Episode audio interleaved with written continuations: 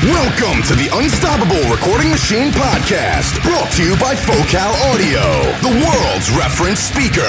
For over 30 years, Focal has been designing and manufacturing loudspeakers for the home, speaker drivers for cars, studio monitors for recording studios, and premium quality headphones. Visit Focal.com for more information. And now your hosts, Joey Sturgis, Joe Wanasek, and Eyal Levy. Welcome to the Unstoppable Recording Machine podcast. I am Eyal Levy. With me is Mr. Joel Wanasek. Joey Sturgis. Hey. Hey. Yeah, Joe Sturgis is traveling again. He's on a plane somewhere. And uh, with us is our wonderful guest, Mr. Kyle Black. Hello. Yeah, hello. Welcome. Thank you so much for having me. Yeah, it's a it's a pleasure. We're ex- we're excited to have you. Those of you who don't know who he is, he you should know who he is. Worked with all kinds of awesome bands like Five Seconds of Summer, Hit the Lights, Newfound Glory, Comeback Kid, All Time Low, Set Your Goals, Stick to Your Guns, State Champs, on and on and on and on and on. Yes, sir. And uh, I have a question. Yeah, go for it. You live in West Hollywood right now, right? North Hollywood. I'm not that cool. How do you get anything done living in LA? Uh, it's tough. There's definitely a lot of distractions, but you just gotta stay in your cave and keep rocking. Everyone I know from there who's in the music industry, pretty much, except for I guess except for some producers, are out and about every single night. Like every night. That's crazy. Yeah, going to shows is certainly a a big part of living out here, and definitely one of the benefits, and certainly helps finds the acts I want to work with and all that stuff. You know, so I do. sp- I go to I go to a show at least on average once a week. Interesting. So are you from California? Yeah. Um, I was born in Chicago, but then uh, grew up a, little- a little bit in San Diego, and then pretty much been growing up here in LA since I was six years old. I was just say you're from by me. I'm from Milwaukee, so you know. Oh, nice. Yeah, my whole extended family away. lives out there. I'm sorry. No, I'm kidding. Milwaukee's all right. I like it. Nah, it's great. Yeah. I don't know, Joel. Last when I was just there it, uh, and I was in downtown Milwaukee, it was kind of rough, but I don't know. Anyways, uh, so, What part of Milwaukee you from? Uh, well, I grew up in a suburb called New Berlin, and now I live in a uh, city called Menomonee Falls, which is essentially just like North Milwaukee. You know, suburbs. Cool. Right on. And Eyal, you're in uh, Orlando, right? I have a studio in Orlando, but I live in Atlanta. Right on. Cool. It's kind of a lot of travel. Yeah. I just uh, I have a hatred for Florida, and uh, I was involved with a studio called Audio Hammer out there for many years. Did lots of metal records, and when I decided to do this stuff full time, Uh-huh. was no longer with Audio Hammer. Was like, well, you know what? I hate Florida. I am not going to live here anymore. Really? Um, but Yeah. then um, Andrew Wade offered me a room at his new studio, and I couldn't say no because. Cool. Because I couldn't, and the, so the place is gorgeous. So, Yeah. I, uh, So he doesn't really awesome. hate Florida. no, Now- no, I do, but but it happens to be in the one neighborhood in Orlando that I think is really cool. It's in Winter Park, which is just as cool as any other cool area in a city. It's not. It's kind of like an oasis. Nice. Um, yeah, you know, it's not as horrible as the rest of Florida. Got it. Was it though the the weather or like the music scene that kind of made you want to leave? It's the weather. The a lot of the people are just insane. The Okay. wildlife, like there's all there's You mean just alligators? bears and insects. Yeah, I don't get that. Okay, I think of bears. I think like forests and mountains and shit like that. When I was down there hanging out with Al, uh. he was like, "Yeah, there's like if you guys see a bear, don't freak out. That's common around here. There's you know a couple miles up the road, blah blah blah." And I'm like, "Bears in Florida? Like what? That exists? That's that's a thing." oh yeah, Colorado, yeah. No, like no, northern no, Wisconsin, no. yeah. Russia, yeah. Florida, what the fuck? no, and, and these bears are not afraid of people. Um, like maybe last year, a lady maybe a mile away from my house got dragged out of her garage by a black Oh, bear.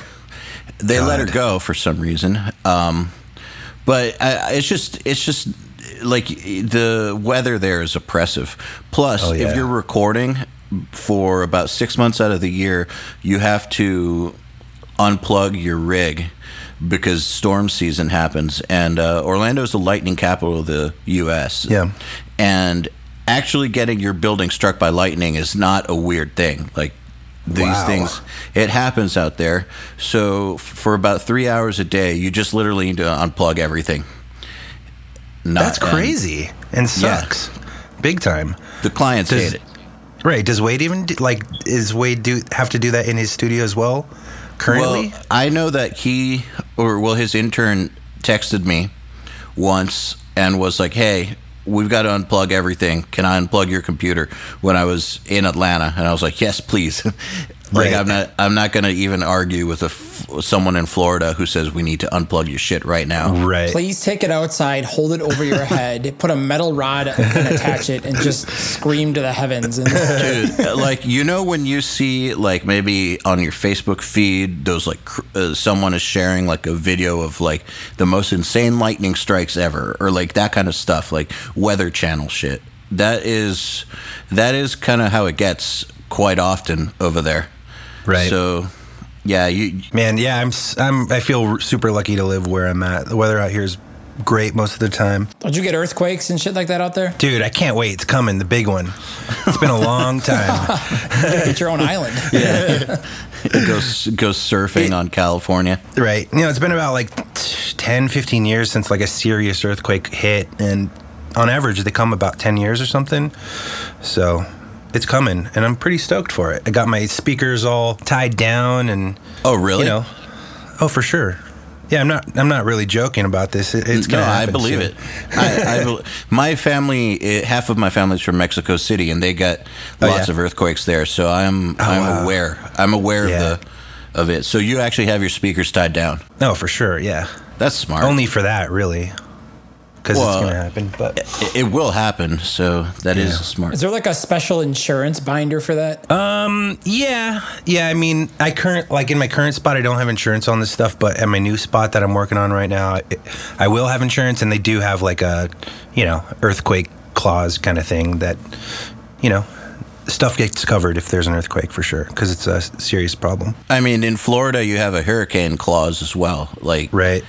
only an idiot will not get that taken care of. Right. I mean, even though F- Florida hasn't been hit by a serious hurricane in a long ass time, everyone knows it. It's going to happen. Sure. So Yeah. same sort of thing. Just a matter So- of time. Yeah.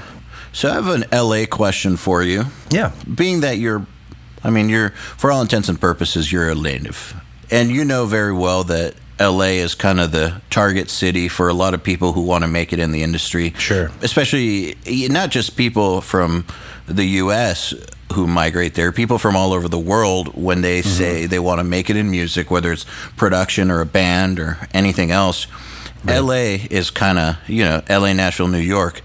Do you recommend that people move to LA to pursue a career? I think they should move out here if they're really well ready to do it 100 110%. I mean, the, the rent out here is insane. You really got to work your ass off to be able to make ends meet. And and on top of it, there's the amount of other guys out here doing what I'm doing is kind of uh, you know, off the charts. Like there's tons of competition and um you know, you just got to be really killing it and kicking ass if you're willing to step over here into the jungle. How did you manage to s- differentiate yourself, or how did you how did you set yourself apart and get recognized amongst all that competition? Yeah, um, I think it's just determination, just being passionate about passionate about you know what I'm trying to do and the kind of bands that I want to work with. I think was really important.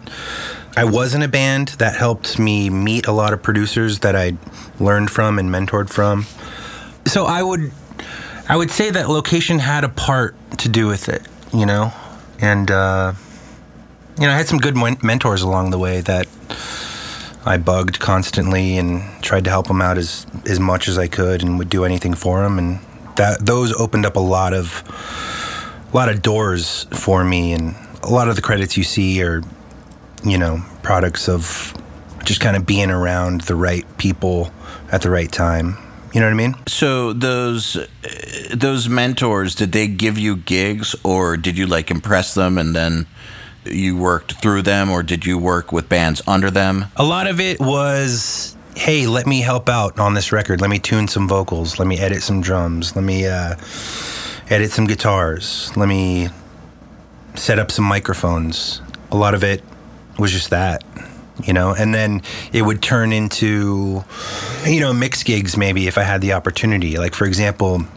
one, of my main mentors was Mike Green, who, where my first job for him was tuning vocals on a Set Your Goals record, and then uh, tuning vocals on this Boys Like Girls live thing. He so he just I loved the work that he was doing, so I pursued him as best I could without being annoying. How did you manage to pursue him without being annoying?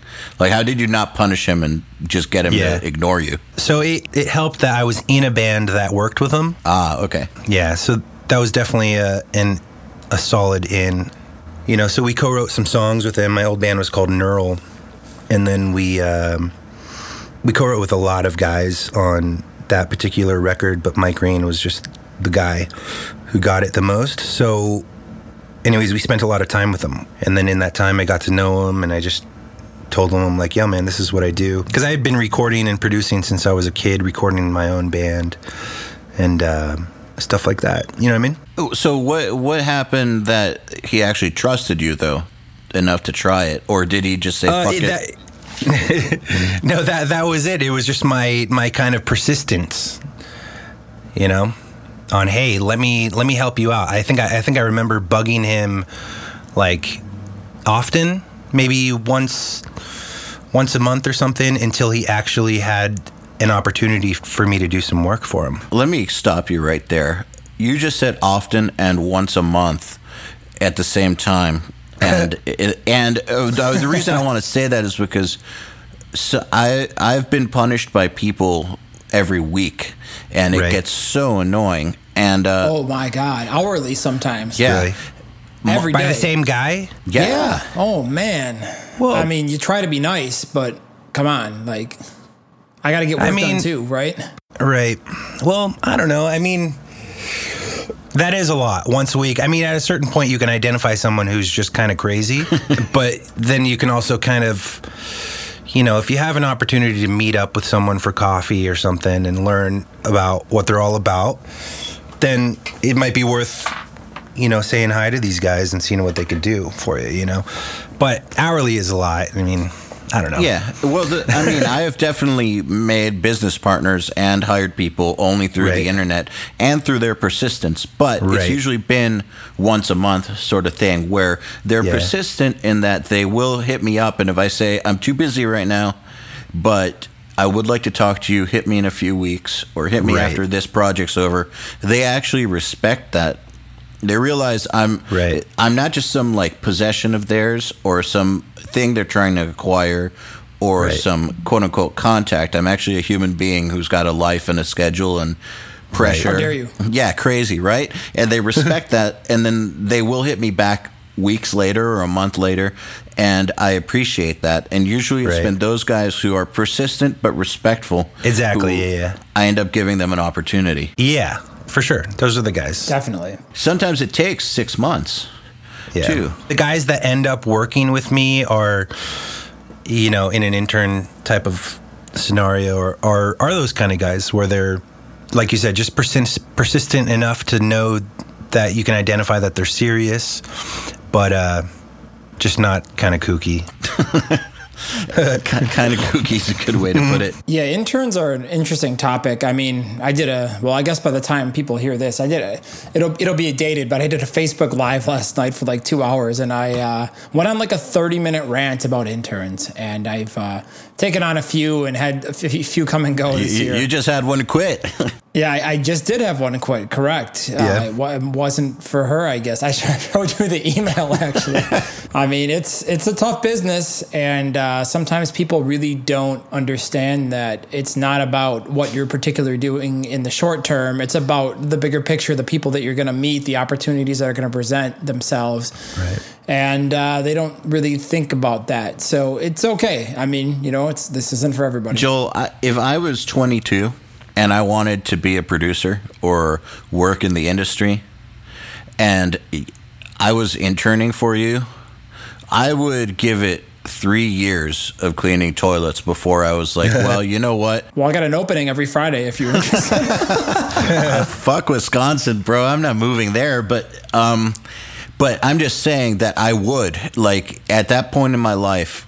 If I had the ability to get into a situation that was as connected as you are and with people as awesome as you know and just everything going on, I would have killed for that opportunity. So it just blows my mind. But hey, it's not for everyone, and it's good to realize that. To add to everything that you guys are saying, I think it's just important to know that when, um, if you're looking for an internship and trying to be a producer, or trying to be a mixer, I think that, you know, you should know that you shouldn't be interning with someone to like the end all be all is not to get a paid job really. I think it's to to help out and learn from the guys in exchange for your service doing whatever they need to need you to do. And then so I, I guess what i'm saying is on the side you should always be pursuing your own career. Because in the end no one really wants to be an assistant you know? They want to be their own known guy right yeah, I mean, most people. But the thing is, I, I let all my anger out last night towards the situation, so I'm really hmm. calm right now, which is actually kind of disturbing me because I was really on a I was really on a tirade. What I wanted to talk about here about this, Kyle, is let's talk about the qualities of what makes somebody stand out as an intern because I feel like this is Sure. something we've we've talked about before, but is so damn important. And no matter how many times I say it, it's never enough. And I'll, I'll tell you a little bit a story here as a precursor. You know, I can't tell you how many people have come into my studio. Now I'm gonna now I'm gonna get mad here. how many people have come into my studio and looked me in the eye and said, Joel. This is what I want to do. I'm passionate about this. I can be great at this. This is all I do. I'm, I'm going to quit my job. I'm going to blah, blah, blah. And I'm like, I don't give a shit. You come in here and you show me and you stick it out for a long time. Right. And at some point, you'll have created enough value for me where I will go way out of my way to make sure that your life gets substantially easier.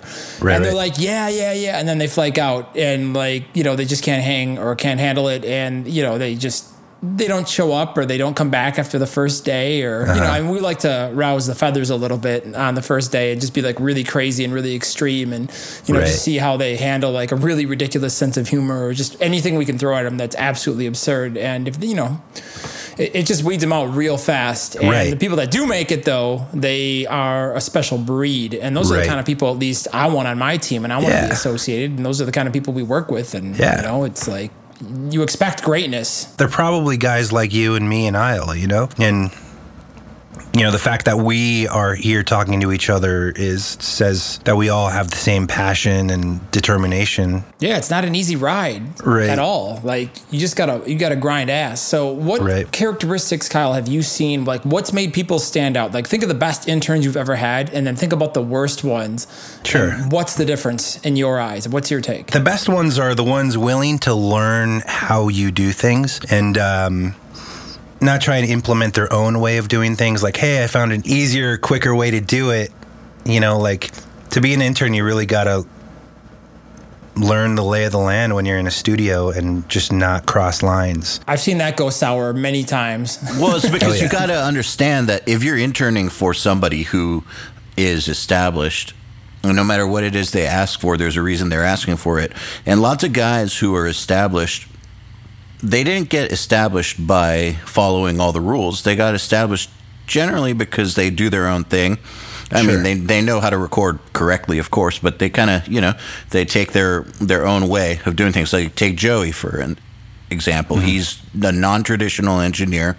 Mm-hmm. He does things his own way. He kind of invented his own style. So if you're going to intern for someone like Joey, you're going to have to do things maybe a little differently than you learned in recording school, and that's okay. Mm-hmm. Or different, or whoever. I, you know, when I was working under Jason Suecof, like there are things that I was asked to do that are different than what you will hear online, and it wasn't my place to question that because there's a reason that these guys ask for it. And maybe if something isn't as efficient as some workflow tip that you learned in a course or something like that, doesn't mm-hmm. fucking matter. Like, do what these guys are asking for and learn how they do things and make them happy. And uh, if you have a better way of doing things, maybe once you've gained their trust, then suggested. Yeah, absolutely. Yeah. I think that's such a critical point. I mean, I'll use a story uh, recently across the hall. The other producer that works with me, he's had several interns, and one in particular was always just mouthy because you know he actually listens to us and you know subscribes more to how we make records. And uh, the guy across the hall, he's got his own way of doing it. Now, in his own right, he makes a lot of money. He's extremely successful in his market, and he does great. And uh, yeah, you know, are there efficiency things and workflows and like the way he tunes vocals or edits drums that don't make sense to guys like us and how we do them? Absolutely. But does it work for him? He's got a thing. So, you know, like, are you going to come in as an intern and argue? So there was a guy who always came in and they'd always get into it. And it was just kind of comical to Joe and I because uh, Joe's my assistant, if you guys Uh-huh. don't know, and also co owns Drumforge with me and Joey. Joe and I would always be laughing because Joe was like the most amazing intern I ever had, hence why Uh-huh. he, you know, is a business partner now. And Joe was one day was just reaming him out. He's like, dude, listen, you're not here to tell the dude across the hall what to fucking do. You're here to sit down, shut your mouth, and do exactly what he says. Don't question it. Don't argue. Don't you know? Don't get mad. Don't not show up. Don't screw him over and embarrass him in front of his clients. Come in and do your fucking job and shut your mouth, and you might learn something. And man, I just want to say because I know he's going to listen to this podcast. there it is. And you know what, dude? I could just imagine Joe doing that too. It takes a lot to get Joe pissed off. I, I just want to put that out there. Like he's really passive aggressive and really laid back. But mm-hmm. man, when Joe gets mad, like for real mad, he gets really pissed. And uh, you know, I, I, I like it because every time one of my interns, like I don't even have to discipline them. Like there are new interns when they come in and they get out of line, like he rips their fucking heads off. He's like, look at to me, look where I got, look what you know, blah blah blah. He's like, I'm grinding it out every day. You don't see me complaining because I've got to edit, you know, four thousand drum samples in the next two weeks, or I've got to do this or do that. Like, you know, I got to work 17 hour days. Not a single word comes out of my mouth. I sit here, I do my fucking job because I want to be great at this and this is what I love doing. And you're here to do the same thing. I don't want to hear you complain or get frustrated because you couldn't figure something out. Use your mouth, ask questions, and that's how you'd be great at this. Right, that's right. the first step. Let me- uh, just- okay, I didn't know that Joe was your intern at first. Yeah, he interned me for me. For, okay, here we go. This is a great case in point. Um, sorry, I'll, I'll let you guys do some talking here in a second. You're getting me fired up now. The fire, the hate and the fire is coming out. uh, Joe interned me for me for like a year and a few months for free. Okay, paid for his own gas. He didn't have a job at the time, so he was living off like he had like ten or twelve thousand dollars saved up, and he lived off that money very frugally and very intelligently. Drove out twenty minutes each way a day. Came and sat with me. Sometimes he would come in on the weekends at five in the morning to do bullshit tasks and stay there till midnight with me because that's what it took. And you know what? Then he became a mix assistant and he started helping me uh, and Joey slam out gajillions of songs and just like you know doing what we do and. uh you know, and now he owns a third of a company and uh, he, he's doing fantastic. So there you go, awesome. man. I mean, like, that's the kind of guy I want on my team. I want somebody that I know if, like, I'm in, you know, Right. another side of the planet and I don't have a cell phone and something goes wrong, it's not, I don't have to, I'm not going to lose a single thread of sleep over because I know that guy is going to take care of shit. He's going to get it under control Wow. and it's Well not going to be a problem. So there it is. Like, it's not hard to Amen. succeed at doing this. It's Amen. not. You just have to put in the fucking work. Absolutely. It just comes down to giving it 100% all the time. there it is. Well, I was I was going to ask you, do you have an assistant, like a paid assistant at this point? Yeah, at this point, I do, yeah. And was he ever an intern? Yeah. For about at least a year. There you go. And what was it about him that? Why did he graduate? How did he graduate into getting paid? Um, Yeah. he he ruled. I mean, he, you can, he's really good. His name's Colin, Colin Schwanke. Hi, Colin. Yep. You know, he had a lot to bring to the table. First of all, he has an ear. So he's musically trained. He was able to tune vocals and figure out the key of songs and you know, that's Had a big- brain. What? Had a brain. Like, had a had a brain, yeah. Well, you know, he was just musically savvy, so that always that helped. yeah, it's important.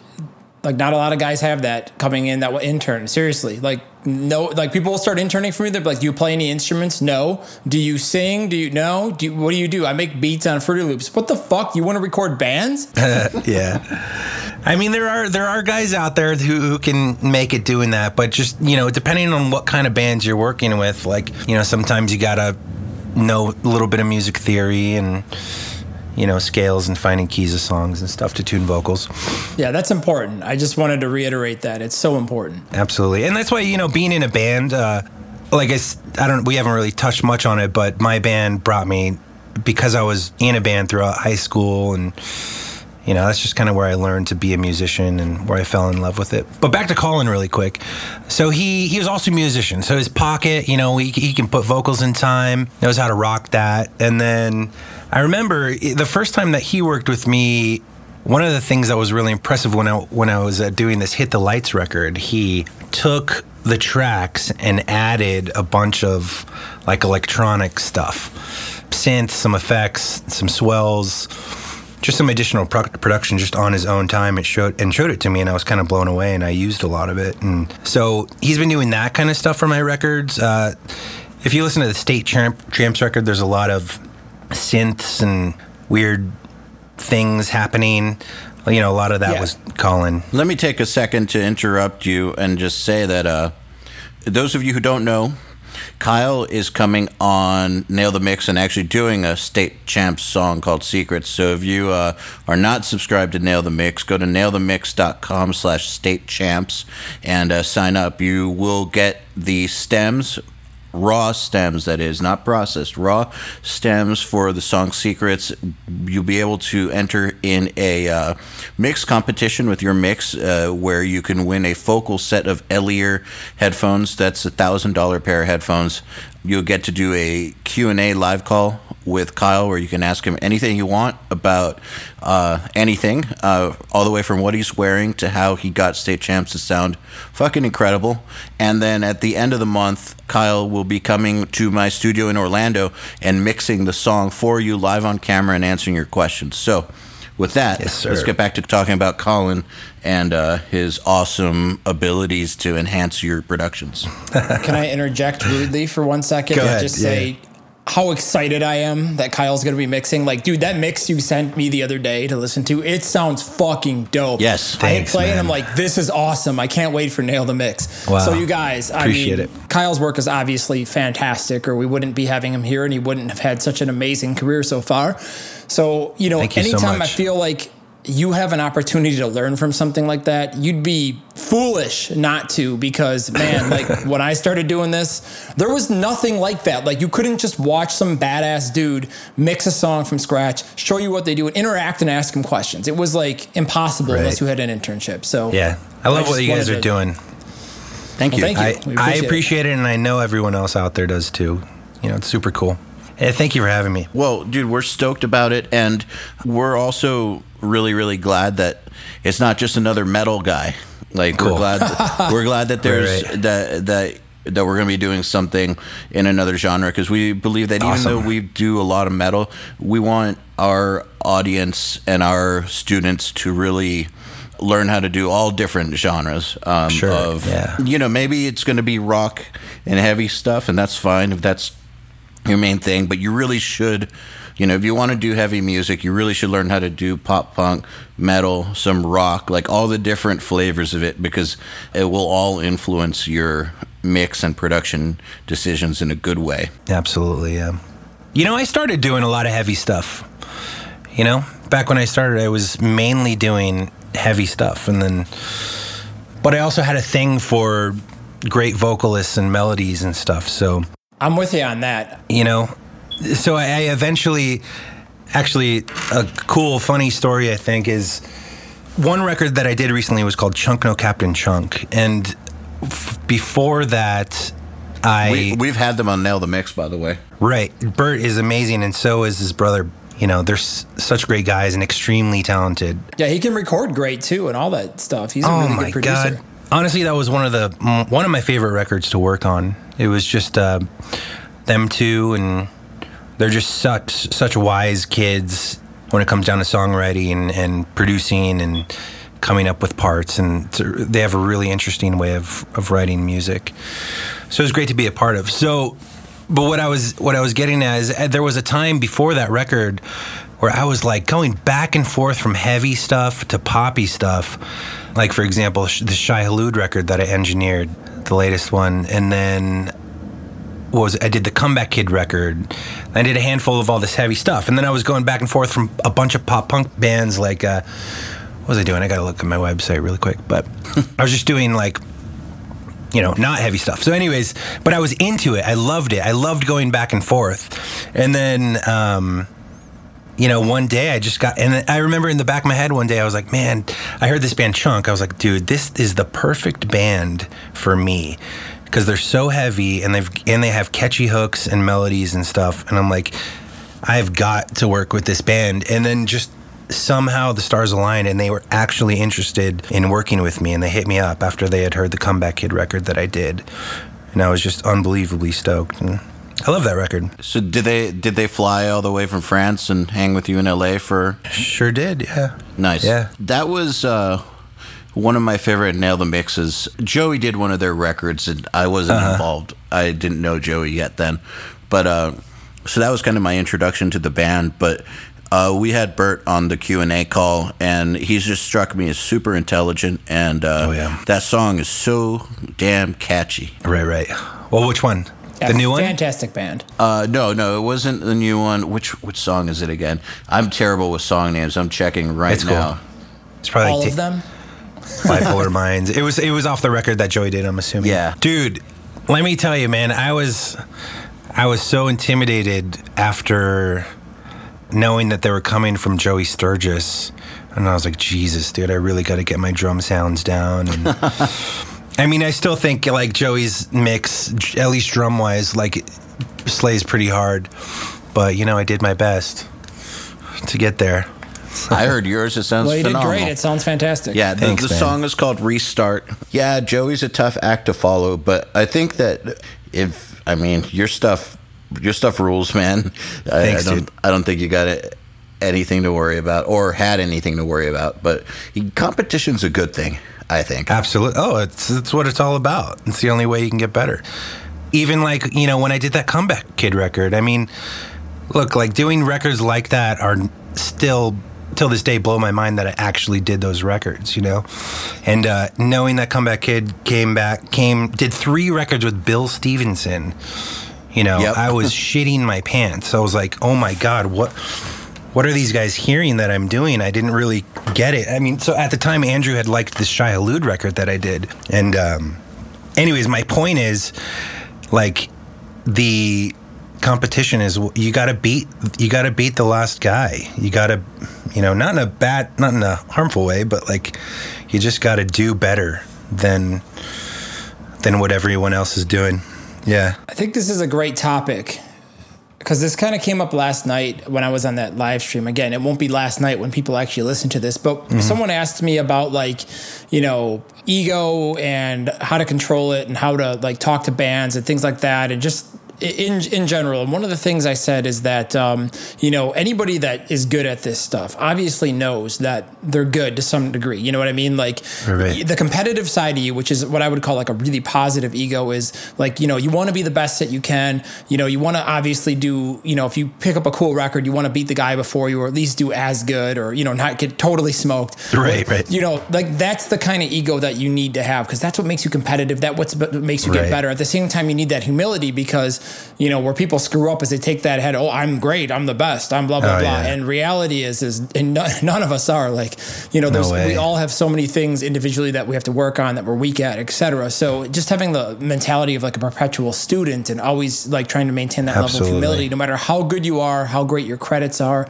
etc. So you know it can kind of be like an ebb and flow. And when you're working with artists, you know sometimes you have to come in and have really strong confidence and ego. Like, listen, I fucking know what's going on. You need to listen to me. And sometimes it is absolutely the wrong approach. Right, So right, right. you got to read the situation and you got to know what you're getting into. But um, I think Yeah. part of but sometimes it's good though. yeah, it's like you, you need you need that driving force. You have to keep it in check and stay humble with it, but you need to have that competitive edge. It's so important. Well, you know, there's a reason for why restaurants in New York City are incredible and are better than the restaurants in Orlando. And it has to do with the fact that there's competition. Like those Right. guys have to be on their A plus plus plus game at all Right. times or they're going to die. Whereas in Orlando, not necessarily. You can be a B plus in Orlando and be considered an A. Whereas in New York, you're an A minus and you're already shitty. Um, and so it's it's just important. It, like to survive, you have to keep that edge.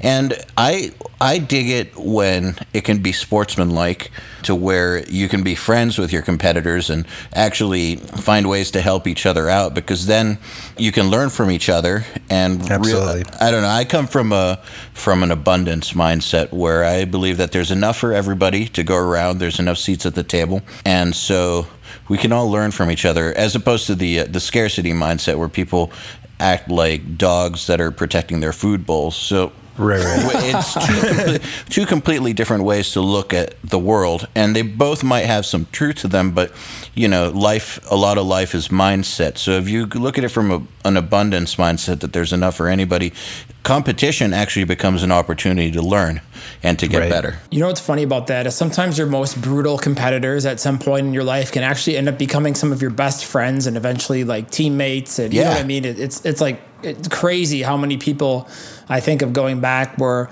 you know I'd, heard of that person and you know we didn't get along we competed for years and now like we rent across the hall from each other and we're really good friends and we don't compete at all. We throw work to we help each other out. Right. so you know just that's one of a million scenarios. Totally. I think when it and when it comes down to it, like in the end, when a band makes that decision of who they're going to work with, they're going to pick the the right guy for the right project. You know. It's kind of like two guys going for the same girl or something. It's like you're not going to sweet talk the girl. She's going to pick who's better for her in her Exactly. opinion. And there's nothing you can do about it. Yep. you may as well just be okay with it. So let's switch gears and start mm-hmm. and talk some more technical stuff. sure. So just to just to break the ice, what's your favorite piece of gear in your studio right now? Like the one thing, and don't say a computer, but like what, what's your favorite piece of gear right now? And if you can't name one, name two. Oh, jeez.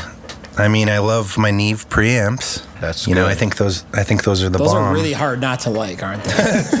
I love my Shadow Hills compressor. Ooh, which All- one do you have? All of which you are guys are listening to right now. I'm talking into uh, my manly microphone, into the Neve, into the Shadow Hills compressor. Which comp do you have from Shadow Hills? Just the regular mono. like the Opto or the Vandergraph or the Uh, mastering comp? Uh, not the mastering. It's just, I guess it's the opto. Ah, the Optograph. That is, dude, Kyle. That is one of my favorite fucking compressors. Yeah. I love it so much. I have the mastering comp, and part of Oh, it is ya? the Opto section. And when I'm recording, I will record anything that I can possibly record through that, even if I'm not compressing, because I love how it sounds so much, and the transformer Right. options are so sick. It's Definitely. such a beautiful piece of equipment. It's really good. I, I like that. You know, you can compress the shit out of things and not, and it doesn't sound like it's being compressed or it doesn't sound Yes. unnatural. It's you know? amazing how it does that. You look at it in the DAW, it's like a flat line, and you're like, oh, I crushed it. But then it's like a two to one ratio, and it's not really that compressed. It's crazy. Yeah, it's sick. It's similar to like the uh, transparent kind of design of like a Allen Smart C2 or something like that. Yeah. So yeah, I would say those are my favorite pieces of gear. Is your process mainly hybrid? Uh, what do you mean by that? Like, uh, so when you're mixing, for instance, do you mix in the box or do you mix, do you use a lot of outboard inserts as well? Yeah, I come out into the C2, Allen Smart C2. Any other pieces in your chain? EQs, anything fun? Uh, I, I have a summing box. Oh, cool. What are you using? Dangerous. Good stuff. Yeah, you got the the two bus or Yeah. the um. Have you, have you seen the new one that came out with like the two bus plus? yeah, I have. Dude, I want to try that so bad. It looks freaking sick. Like those features Yeah. they've added. Uh, oh man, I've got the uh, the Tonelux. I love that thing. The OTB 16. I had the SSL Sigma, which also sounded great. Right, uh, right. But it was just too much of a pain in the ass for me in, in terms of my workflow because the the Right. DCA, like the digitally controlled analog fader thing. It was it was amazing, and it was like the best thing to ever have in a summing box. Except when my Ethernet didn't work at my new building, and I couldn't port it over into my system. uh, so I think summing like helps a, a bunch. I think that it um, it uh, gives it a good stereo separation and makes it nice and wide and It's got that front to back thing too, you know, like that 3D. I picture it like uh, when I listen to an all digital mix, I think of kind of like a, it looks like a flat sheet of paper if I visualize it in front of my face coming out of my speakers. Whereas like Right. I, I see spheres and like I can see around instruments when I'm when I'm doing like a console or a summing mixer. That's also when you take a hit of acid. yeah, I would Need say to if, put that if on my list of things to try. I would say if any listeners out there are trying to, you know, improve their mix game, getting some kind of summing unit, you know, it's a, it's an investment because you gotta you gotta buy an interface that has enough outs, and the I/O needs to be good quality for it to make sense and. It's a lot of fun taking it out. You have a lot more headroom. You can make much more dynamic mixes. Things tend to not be as muddy, I think. yeah, it's worth a try. You got to try it. Now, Yeah. we'll establish one little caveat to that. It ain't gonna fix shitty EQ. Yeah, it ain't gonna fix shitty monitoring. It ain't gonna fix the fact that uh, you know you're you're monitoring in like a bedroom versus you know like have those important ducks in the row first. But you get to a point you know where you're starting to get good and your fundamentals are down. Then it's worth trying a summing mixer because you know it's not for everybody, but if it's for you, you'll open it up, you'll use it, and you'll fall in love with it, and you'll be like, "How the hell did I mix without this my whole life?" Right, totally. It's definitely a thing that I like. At, at what point in someone's development do you think that they should start looking into things like a summing box, a summing mixer? I think when they're, you know, making enough money to afford it, really.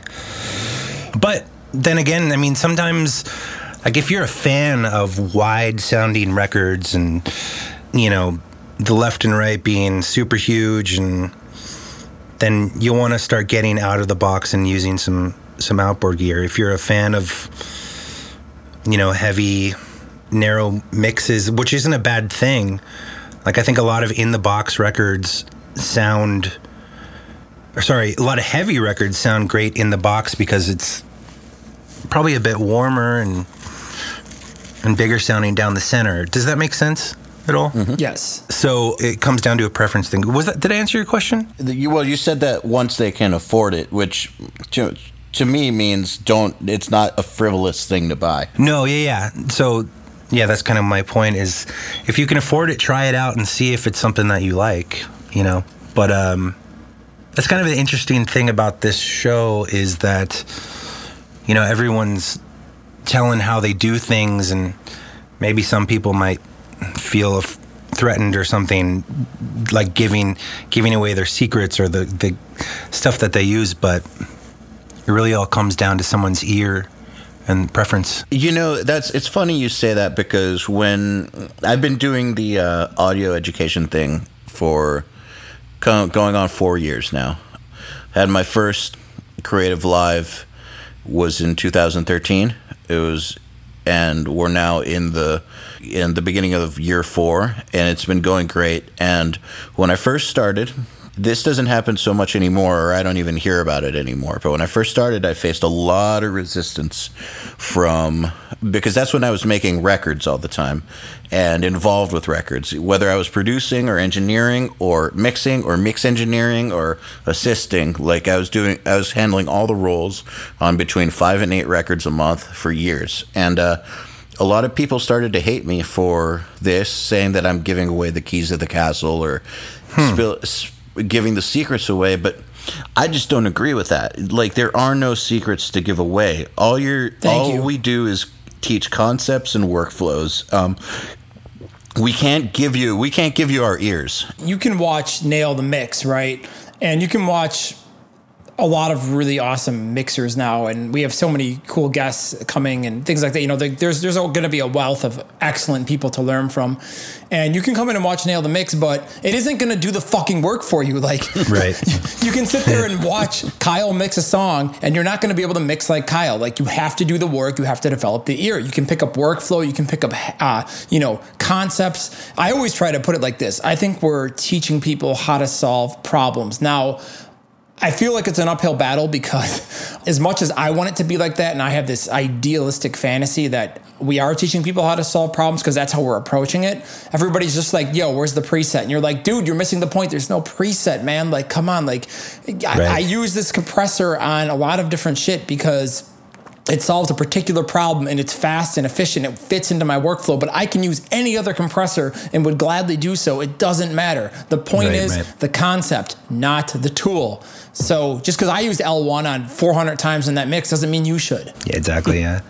No, for sure. I, I, remember back in the day, like when, like when the Pintado place started up, I was like, "Oh my god, I can't believe this guy is doing what he's doing." And then, so you know that happened and then i think i saw a couple other things and i was kind of like watching all these people do their mixes. I even watched the the andrew wade thing and and i'm kind of like realizing that all of us we really use we are using the same tools.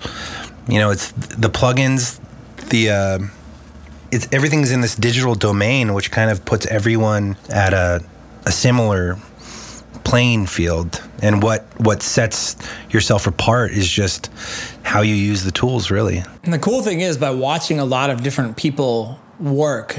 You know you're going to develop and take different things out of those you know so like you'll see somebody do something like andrew or kyle or you know al or whoever they're going to do something and you're like oh that's cool. I've never really thought about approaching it like that you know? So i'm going to try playing with that right. in my workflow and it may not port one to one into your own workflow. It may be a little bit weird but because of that it inspires something. You're like whoa i've never thought about it like this and then you end oh, up yeah. you know originally think you were going to come in at point a but you end up at d and d is actually a really cool thing and you're like wow this is really awesome. And then yeah. it becomes like a part of your workflow and then it helps your sound. So we're like by all of us doing this and everybody sharing their knowledge and information we're actually all getting better at this and all of us are learning. And hopefully it, it helps progress as along uh, progress along you know the industry because since the big studio model has come down there's just so much of a lack you don't have like the the great mentorships and internship opportunities that used to be right. available where you could go in and watch some amazing a-list dude rip out mixes all day and uh, you know absorb that like a sponge. So I think yeah. this is probably the, the, next closest thing possible without having to leave your house. Oh, did you guys got the coolest thing going on for sure? I agree. That's why I'm here, man. It's cool. Let's Go some more tech stuff. Cool. Let's uh let's get specific. Like Cool. Tracking heavy rhythm guitars. What's what's your preferred method? Keep it super simple. Um, I've got this guitar cabinet that I really love uh, that I thought sounded great. I heard it in Guitar Center. It's a Marshall. It's a Marshall hand wired thing. What's in it? Uh, so it's got these hybrid speakers that um, I asked the guy at the store. I'm like, why does this cabinet sound so good? What's in here? Is it vintage 30s or is it greenbacks? And he's like, it's neither. It's actually like this hybrid thing called. Um, gosh, shit, I don't even remember what he said. Is it the G12H 30s maybe, which is maybe. like a hybrid greenback. Uh, yeah. Because uh, I have a pair of those that I wired into a cabinet, and those are I use those a lot on a lot yeah. of records. Okay, for example, when I did vinyl theater, that was the guitar tone. It's got to be something like that because it's not a vintage thirty and it's not a greenback. Yeah, but is it like a hybrid of the two? Because that was what it, that's what it's called. That's what he told me. Yeah. Yeah, G12 H30s, I believe, is what they're called. Special Celestion. That's a really cool speaker because it's got a lot of great characteristics of both, and it's it, yeah. for pop punk and stuff like that. It's a great sound. Totally, it sounds super. I can use it he- on heavy stuff, and I, I could use it on any record. That's it. Just sounds a lot more clearer and crisper than just a straight like Mesa cab with vintage 30s, uh, but it still sounds heavy. So, anyways, I got a, um, a 421 and a 57 on that, and I blend it. I blend those together using my API 3142s. Do you have any phase issues ever? No, I, you know, I just throw them up, and if it sounds good, it's good. Um, I don't overthink the phase. I just throw them up like not dead center, but in between the center and the uh, outside. You know, right on the corner of that circle. You know what I'm talking about? Yep. Yes. and then um and then you blend them and then i th- i throw that through my uh, uh, shadow hills and i kiss it. A little trick i learned from dan Korneff if he's listening. We love Dan. Dan's actually Oh, been on here twice. i know. I've i've heard it. I, my band did a record with dan. Dan and, and david Bendeth. So um Dan is the shit. and he's extremely sweet nice guy. We keep in contact and he's he's just a really helpful guy. Not really gonna meet anyone as nice as him probably Uh, hopefully he'll come on Nail the Mix. oh i hope he does yeah Yeah. All right, so go on. Go on. But he'll probably need his SSL, right? That's fine. We'll go to him. Right, that'd be sick. So, we have um, cameras. so yeah. So, anyways, that's uh, that's my chain for the guitars. Well, I I use these really expensive cables that cost like a hundred bucks each, which make the which just sound better than regular cables. Um, what do I do? I split it with the JD7, and then I'll have the DI for editing purposes. Very rarely will I reamp. Why is that? I mean, for sure, I think that there's quality loss when you reamp something. Yep. So you can always do it, but you're going to lose something. It's not going to be much and not really detectable, but I think if you nail the, the tone right from the beginning, that's really what you want to do. You're absolutely right. And it's funny. The guy who I talk about this the most often with is Andrew Wade. Man, I have always felt like something in reamping, I don't know. There's something gets lost in translation. there is something. It's hard to quantify scientifically. Sorry to piss anybody off by saying that, but it's dude, it, it's real. Like, not that it's a problem, but you know, it, Right. You can't get around it. You will certainly have a crisper, cleaner sound if you're just like right into the amp or, you know, into your splitter. Even even the splitter adds a little bit of, you know, loss of something, but anyways, but I mean reamping, I'll I'll reamp like lead guitars and shit like if I want to try some some weird thing, but yeah. Oh, you have a Bogner Ecstasy. I mean, that was on the main rhythms for that for most of my records, and then for clean and mid tones, I use this amp called the Divided by Thirteen. Let's talk about your Bogner Ecstasy for a second. I have one of those. Uh, it's one of the. I have sold a lot of my gear um, and kept some of. I've only kept the stuff that I think you shouldn't ever sell. So I've had the Bogner Ecstasy for 10 years now, and I would never sell that thing. One of the best $3,000 I've ever spent. And, stop uh, making me want one. I hate you guys. dude it, it- but uh, but here's the thing about it like you can get really bad tones with it too because Yeah. there's so many options that Ah, you can ro- gotcha. yeah it's not just like one of those amps that's got like you know like a 5150 block letter where it's kind of like you know the settings and you and it doesn't do much else but it does that one thing great ecstasy is You're like gonna give us that preset or what? it's like three amps in one. Like, uh, tell us more about like what you like about it and how you figured it out and what channels you like. Sure. I mean, what I like about it is that like the EQs are so powerful. Like you know when you use like a an EQ like an Neve or something, and you twist the you twist the the knob, and it's just like holy shit! Like look at that, listen to that get so much brighter. Or the bass is like. I guess how do you, I don't know how to explain it. It's like dy- very dynamic, the EQ. So mm-hmm. you can you can find like all these different ranges of guitar tone, really, and and it sounds heavy as fuck. You know, like enough gain. You've got enough gain for like you have way too much gain with that kind of amp, and um, you know, so I don't know. That's what that's what I like about it. It's just powerful, versatile, and powerful. Do you like one of the channels better than the other by any chance? Not really. I mean, the the green, the blue, and the red channel are super similar. Just the red sounds like, you know, crazy heavy. You know, and then the blue is like, the blue. I would probably use that on like a pop punk record. If I was doing the chunk record, I had it on the red.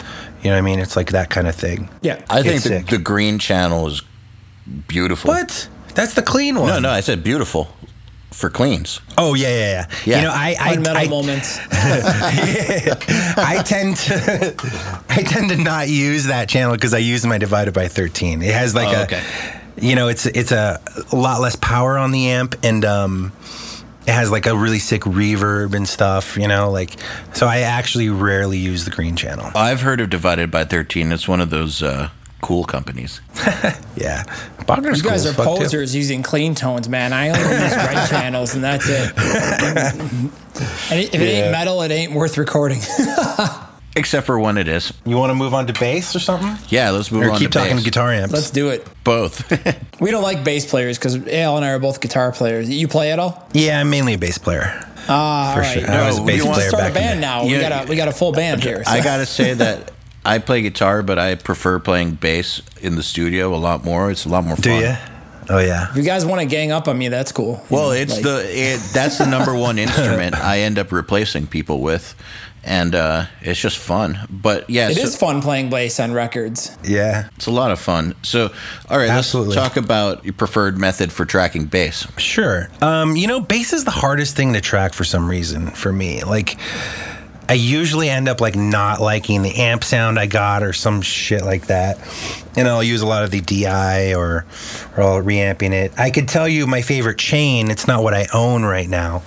The best tone I've gotten is just I mean, hands down like the the Ampeg either the big classics or the vintage VR, uh, VRs, vintage reissues. Sounds sick. Putting a P bass through that into, you know, a good cabinet, into a good microphone. I mean, I think a lot of it has to do with the next stage of the chain, which would be a Neve preamp, which is always good. Or I actually have these Burl preamps, which are super similar to Neves. And then you take that and then pop it into like an LA2A. I think an LA2A is the best for bass bass recording. And then um, so that would be the amp signal. And then the DI I actually I would also use the um, either that Avalon thing into like an 1176 or the B1 Burl into like the 1176 again or I guess I, I, I like the the B the Burls the best for for bass DI. Have you ever tried their converters? Uh, the like the Bomber B2. Yeah. N- I've I've been in the studio with it. They sound fucking awesome. I was gonna say, if you haven't tried that and you like the preamps, man, do yourself a favor and just do it. Just go try it. Like I have a mothership that'll show you how much Do I you? like it. yeah, I I had to uh, literally extract a kidney with um, a sharp object and then sell it on the black market to buy it because I mean I've got like 12 in and 16 out. But dude, I mean that running into a summing mixer, it's pretty badass. I mean it's um the thing about the Burls, like the first time I ever recorded a guitar with them, Yeah. I was just like, dude, that is the bottom end I've always wanted to hear on a guitar my entire life. Like it just Whoa. had this tightness and size that I wasn't getting with any of my other any other converter I'd ever tried. And I shot out a lot of them when I I got the bomber because I got the bomber and just based off of hype. Like this is supposed to be the shit.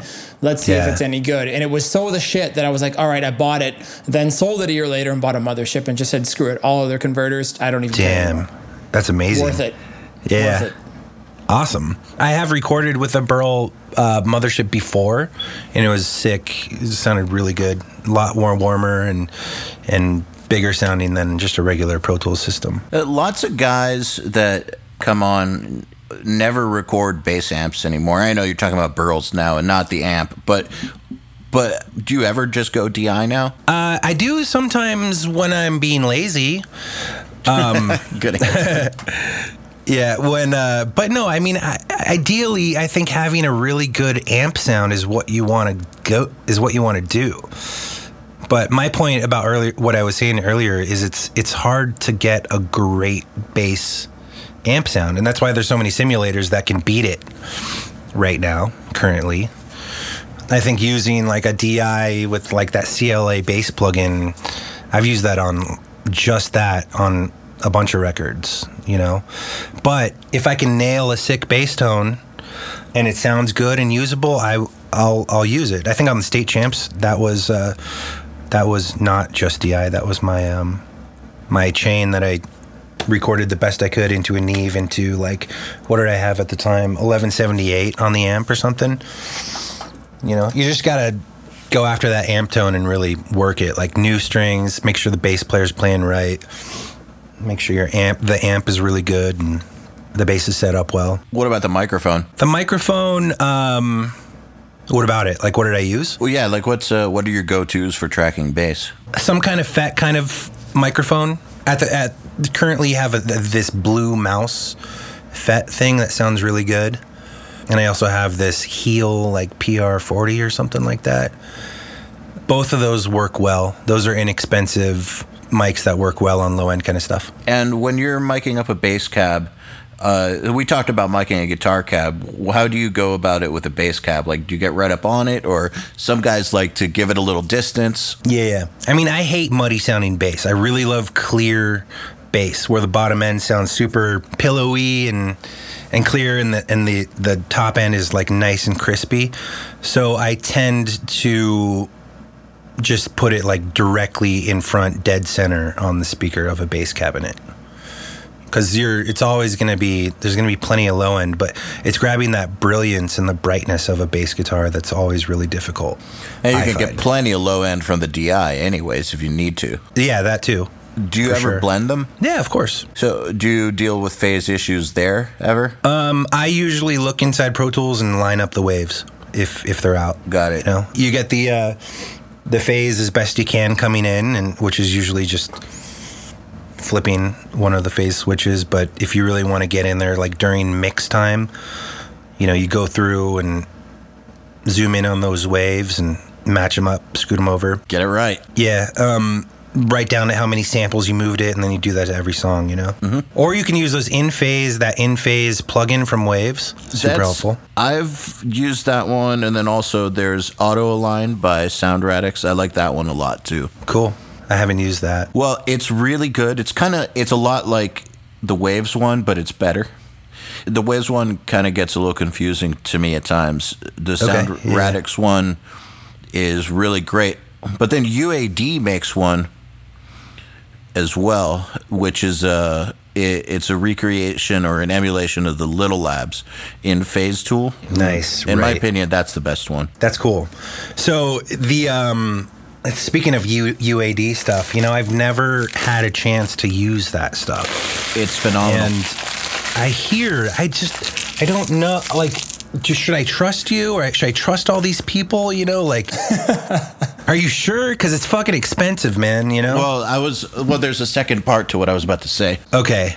It's phenomenal, but the bang for the buck is arguable. Right. It seems like it. Yeah, that's the that's the issue because we all know that you don't that like you could get you can make a great record with all stock plugins or Sure. basic waves plugins from 10 15 years ago and be fine right so it's not like you need the most incredible plugins ever to make a great record so the question is do you really feel like spending the money on something that you get limited instances of that you don't necessarily need. And then in that case, it is questionable and it is arguable. However, they do sound great. And so I know some guys like Taylor Larson who love them and use them religiously. And his stuff sounds incredible and he swears by it. And uh, people love them. So I have heard, you know, Neal Avron is one of my favorite mixers of all time. I've been following him for like 10, 15 Oh, dude, years. he is sick. Yeah, he's like kind of my biggest influence when it comes to mixing. I hear that he he's like in the box using UAD plugins, and his shit sounds unreal. they are great plugins. And especially, you know, if you're a really good mixer and you're using them, cool. But yeah, cost per, you know, the the bang for the buck thing is definitely you know if you're worried about price maybe they're not the not worth it i don't know but they do sound great It seems though like maybe if someone's like a professional mixer, they could and should look into that kind of stuff. You know, um, if they're making enough money to justify it, is kind of what I'm what I'm getting at. if they're if you're making enough money to justify it i say why not check it out. You can always return it. Um it's like the plugins aren't going to work without the hardware so you know you, you Right. just return the hardware. But you could trust me on the fact that they sound great. Not just me like trust a lot of people but But how can a plugin sound so much better than a, you know, I, to me, like a plugin, all plugins almost sound, it's like they don't really do anything. It's just a little tool to like, to change shit around, you know? I, I know what you're saying. I think that what they were what they say, and I'm not a I'm not a programmer or anything like that. So I can enlighten you guys on this, but so go ahead, just finish and I'll weigh in. they say that the algorithms are, you know, if they didn't use the hardware, the they would bog the computer down too much because they're that much more complex than say like the waves algorithms or whatever. And those more complex algorithms apparently get you a better quality of sound, and so they need the hardware to be able to run it with so that it doesn't kill your computer. Okay. Yeah, no, it's very true. I, I don't want to give away um, something really cool and innovative that I think we're going to be doing on the Drumforge end at some point in time. Um, I sit across from a programmer every single day, and he is a freaking genius. Like, absolutely one of the smartest programming people I've ever met. I feel like he's like the next Fabrice Gabriel. The guy's brilliant. And we have a lot of conversations because we come up with really crazy ideas and try to solve problems. We're like, what if we had a tool that did this or that? How would we do it? Or how would we approach this? So we've had a lot of like good chats at the bar, sitting there and nerding out about like, you know, we could run it off this and do it like this and blah, blah, blah. No one's ever done this before and we could do this. And so I don't want to encourage all the other companies out there. So I'm just going to shut my mouth. but basically, yes, there is a lot of truth to what they're doing because running software off of your CPU and RAM, you can only get so much power. So having an external card is great. The problem is if you're a guy like me and you have original UAD one, like that was badass 10 years ago. And now it's like laughable how under, you know, how not powerful those cards are. So, you know, the technology gets dated really quickly uh, when you're doing that. But yeah, I mean, obviously, like having all of that processing power offline frees up your computer and you can really um, get much higher, more realistic modeling. But modeling Gotcha. and realism, that's a really complicated topic. And I, I hope I'm not going off topic too No, much. fine. No, you're good. But modeling is something I, I've had many, many long conversations about, and I'm I'm not a programmer, so don't you know don't quote me. Uh, I'm just kind of like the horse's ass here, as opposed to the mouth. um, you're, you're getting it from somebody way, way smarter about this shit than uh, me, funneling through me. So. Um, so what I wanted to say is I was talking with my programmer the other day and we were talking about you know how do you model things accurately and one of the ways they do that is through a circuit simulation software called SPICE. The problem with SPICE is it's way fucking out of date and it needs to be re- rewritten and you can model things at the component level. Another way is you know you can run tones and take measurements and etc through the gear and run sweeps and get a slightly less accurate you know uh, picture based off of um, you know mathematics and algorithms and things like that. So Right. there's a lot of different ways to do it, but the technology, the point of this all is the technology has a long ass way to go. And, you know, there's some really creative ways to get around it in theory that I've heard, but it's an issue of sitting down and having those types of people implement that sort of design in, in real life. So that's kind of like the the layman's understanding of programming. So like the technology is cool and it's great that they have all these accelerated cards, but the method, you know, the bus is still kind of broken. You know what I mean? Like you're still taking the bus, uh, but you want to drive a car, if that makes sense.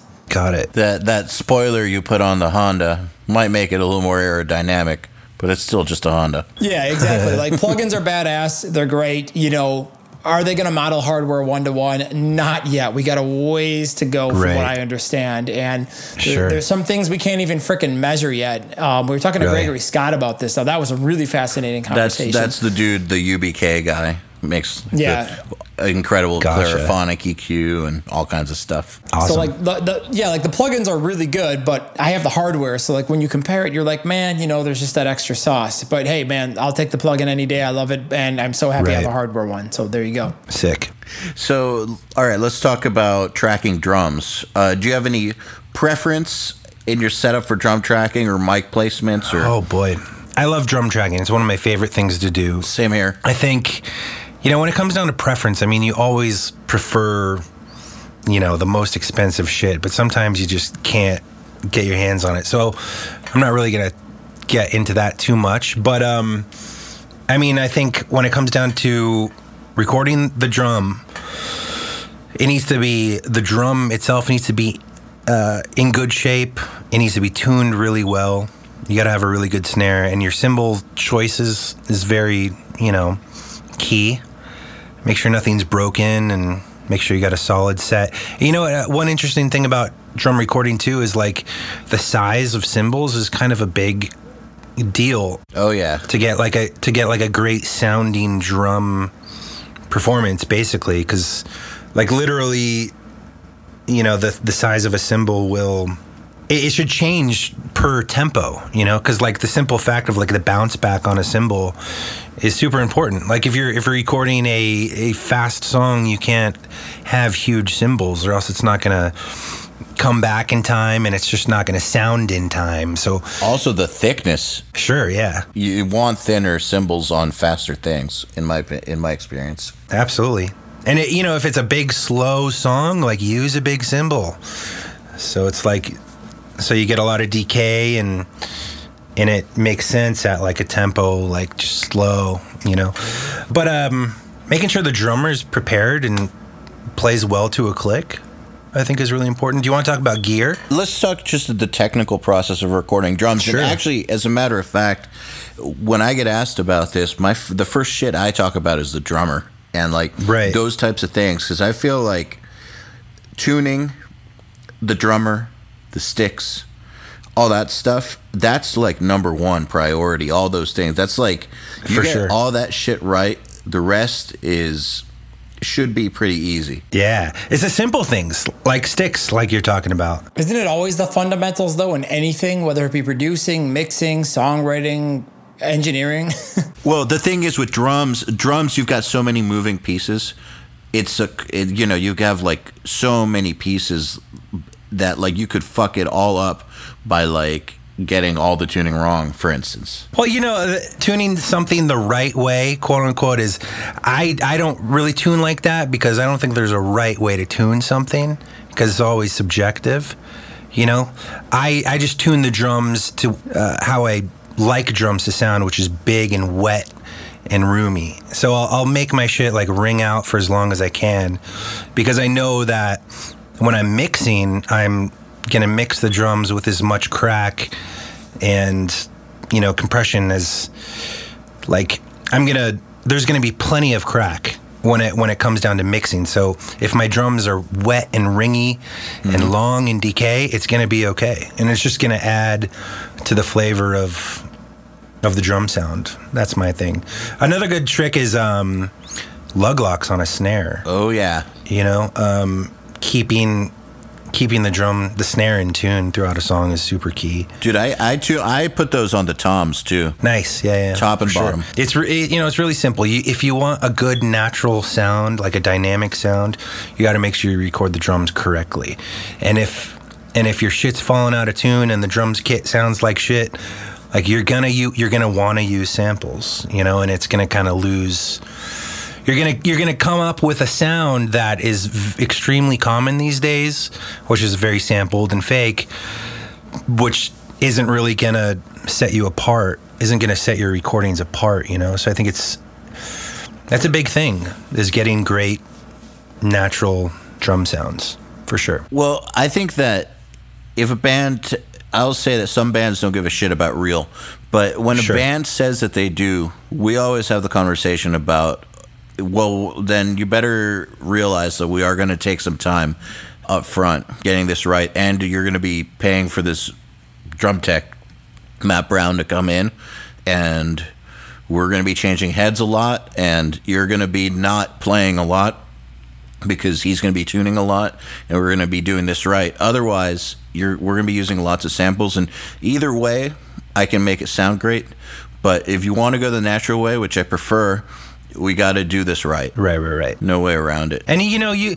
still still using a sample um, on on a real kit is totally fine. Like, Yeah, of course. I'll use samples on every record. Oftentimes, though, it's like um, a sample that I took from the kit, especially with the toms. On the State Champs record, I have a they'll have a snare sample in the session, and it's the snare that I um, that I took. So that kind of helps you give like a a unique sound, which I, you know, I think has helped me um, set myself apart from other producers. You know, uh, and stuff like that. So Joel, How you doing? good. Do you want to do a quick rapid fire round? I kind of feel like we covered a lot of rapid fire, but um, We didn't do it on drums or vocal. all right. So I'm gonna yell off an instrument or a something attached to a vocal cord, and you can uh, tell me what you use on it, how you record it, or how you mix it, whatever you want. It's up to you. If you don't want to Sure. talk about it, you can be like, you can just pass on it and conceal. So, all right. screaming, heavy background vocals. SM7.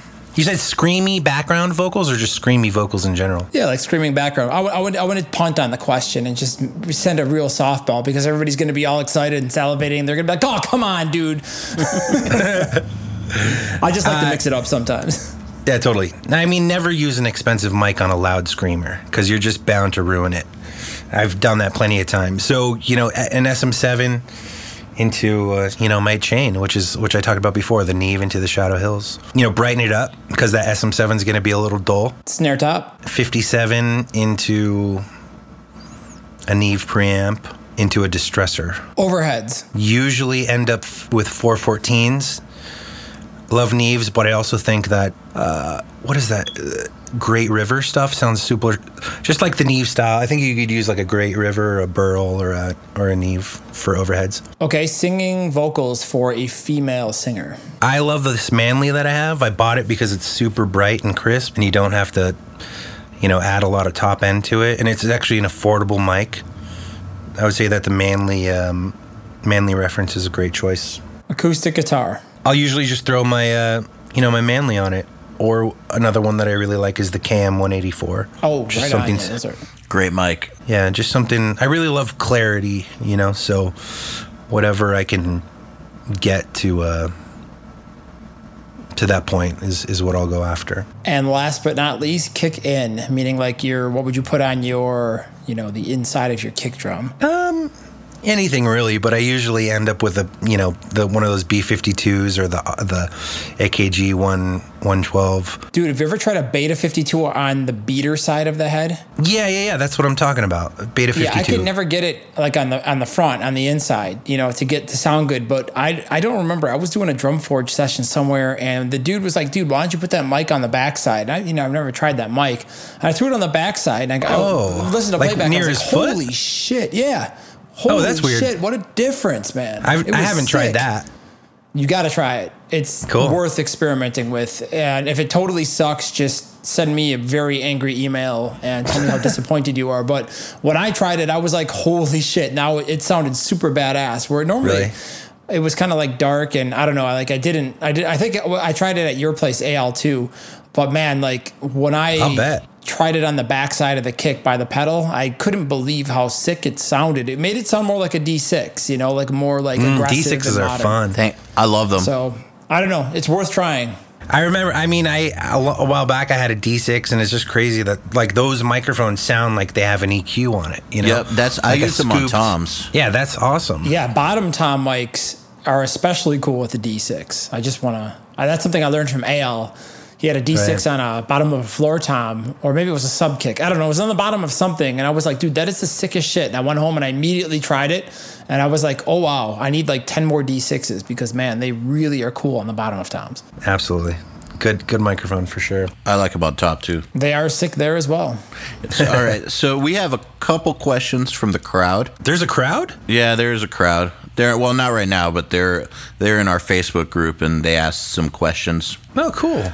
So We could be mean and make them wait to the Q and A. Ha ha ha. well, that's why I'm not going to ask a crazy amount of these, but uh, No, bring it all. I'm but ready. a couple a couple of them we should go for. So here's one from Luke Mansell Ward, which is what are your go-to tips for getting the best take out of a vocalist and what's your decision process when deciding how to produce a vocalist? For example, which sections you double track and why? Okay. I mean, when it comes down to that, I love dynamic mixes and production. So I'm going to try and, you know, be as creative as I can when it comes to doubles and harmonies.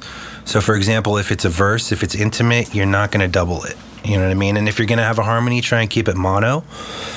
So when like the chorus hits, you can spread it. You can spread it with a double harmony, or sometimes you can even quad a vocal track in a chorus. I think just being dynamic with your selection, you know, when it just how you want to build the song and how you want the final project product to be. I think that a lot of people overthink these things, and it just makes a lot of sense to follow the curve of the song in ways that it Right. makes sense. Like I've seen guys who double all kinds of weird shit. But Yeah. when it comes down to it, I really think that it's it's just uh, how do you want the vocals to feel at this part? Do you want them to feel huge, or do you want them to feel intimate? Do you want this word to jump out more or not? Exactly. Well said. Absolutely. I, I learned a lot about from this guy um, Matt Fox in a band called Shai Hulud because we were doing a hardcore record. I'm like, I'm like, hey man, don't you like want to double everything because it's a hardcore band? And he's like, no. Like, what what are you talking about? And what he was after when we were doing vocals, we were recording Chad Gilbert, and I actually wasn't producing the record. That's why I didn't really have a say any of the, in any of this, but I was recording it. So his thing was just trying to get the right emotion from a take. And even though he's screaming, there's a lot of there's a lot of emotion coming out of it, and sometimes when you double something, you'll lose the emotion. Really, It's kind of the same thing as when you quad guitars, you'll lose tightness. Exactly. And it doesn't mean you don't double things. It means you just got to be selective. You know what I mean? Speaking of Shai Hulud, next question is from Jack Hartley, which is what was your approach to editing and mixing Reach Beyond the Sun by Shai Hulud? That sound that record sounds really organic, yet still modern, punchy, and tight. Uh, I mean, a lot of it came down to the recording, though, too. So uh, I'll start with the drums. I remember, first of all, the drummer was is incredible. His name's Matt Covey. I remember we had a lot of fun with the drum tones. We changed the snare drum for a lot of the songs. So there's like six different snares, and I changed it depending on the tempo of the song. If it was super fast, I would crank the snare up and make sure there's like no ring. If it was kind of slow, I would make sure that the snare was super wet and ringy. When it came down to mixing, God, I don't know, man. I just wanted the drums to slam. I wanted the vocals to be super upfront and in your face. And it's all about the guitar riffs. So you kind of got to make sure your tones and and when when it comes down to editing, I don't know. I think I gritted the shit out of a lot of the stuff, but some of the some of the stuff I left a little loose. It kind of just depended. But I would say like eighty percent of the guitars are gritted, and uh, but it's very raw. Like everything on that record is very raw sounding. So we tried to, but raw in a tonal way, not like a, a performance way, if that makes sense. So gritted yet natural. That sounds crazy, and I want to hear it. gritted but natural. I mean, I mean, I think that I tend to a lot of my records. Most of it will end up on the grid and being nudged, but I think it more has to do with like the dynamics of the performance or the tone that makes it feel like it's Yep. natural. I also will put a lot of my records on the grid, and what I'll do is I'll change the grid to speed up and slow down in places where I think it should. So, like, I've gone to the point of like speeding up fills or Cool. or like slowing down fills. Like, if it's like you know, if it's say that you got a fast part and you end it with triplet fill going into a slow part, like whatever. Now slow down the tempo, or, or and have lots of different, lots of tempo changes in the song, but have everything on grid still, so that it's perfectly in time, but the tempo ebbs and flows the way that music wants to ebb and flow. Sure. Yeah. The Shai Hulud record is, I mean, there's so many tempo changes on that record. It's not even funny. You should give it a listen. I hope that answer was good. The answer is good. And I think that a lot of people, you know, when they ask something like that, like, how did you make it sound punchy and tight? And it's like, well, I mean, first of all, the music has to be written in a way to where it can be punchy and tight, right? So like Right. like you said, it goes back to the recording and you recorded it in a way that lends itself to that. And then but if they didn't write music that was meant to sound that way, it wouldn't sound like that. That and that's it, so it kind of goes back to the basics, the arrangement, the recording, and then I mean you answered it. You said you edited to the grid the parts that needed to be super tight and Right. super punchy and then you left the other parts alone that needed to have a more quote unquote organic y kind of feel and then and then you said that the uh, the tones are where the most of the organic element comes from, not so much the timing. Yeah, I would say the tones and the performance for sure.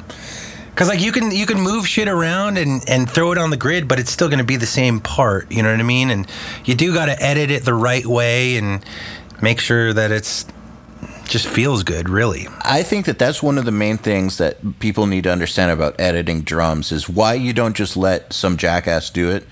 Um, is because you need to have because like anybody, not anybody, but let's just say that like just learning how to put things on a grid, like robotically, is a lower level skill than learning how to edit drums musically. So editing Exactly. drums musically involves putting things on the grid, but you have to have the musical judgment to be able Yes. to to know when things are going to be 100%, when they're going to be 90%, when the snare's got to be a little behind the beat, when to leave it alone. Like all these things, you got to know, you got to like feel these things and hear them and and so it's it's much harder. So here's the last question. good question. Thanks. Well, it wasn't my question, but uh, Yeah. here, here, here's here's the last question. This is from our uh, from our drum tech and Matt Brown, who is drum genius and one of the best engineers I've ever met. And uh, he asked, "What's it like being named after both members of the greatest band ever to exist, Tenacious Oh D?" God. I'm sure Uh, you've I get heard that. Before. I get that a lot. I'm sure you do. The only answer to that is it's fucking awesome. yeah. like he said, it is awesome. What else is. What else is there to say? You know what's funny is in my background on my on my desktop is Jack Black staring me in the face. Amazing. Yeah. Well, I'm I'm sure that you've been hearing that for a while. Yeah, I have for sure. So, well, Kyle, thank you for coming on. Uh, Thank it's you. It's been great talking to you. Normally, our podcasts are only like an hour long, and I bet that we could have talked for another two hours. So, For sure. It's been awesome, and I'm very, very much looking forward to the Q and A and doing the whole nail the mix thing, hanging out in Orlando, and Me too. It's gonna be sick. yeah, Thank you so much for having me. And if anyone has any questions, just reach out to me on that forum. cool. The Unstoppable Recording Machine Podcast is brought to you by Focal Audio, the world's reference speaker. For over 30 years, Focal has been designing and manufacturing loudspeakers for the home, speaker drivers for cars, studio monitors for recording studios, and premium quality headphones. Visit Focal.com for more information. To ask us questions, make suggestions, and interact, visit urm.academy slash podcast and subscribe today.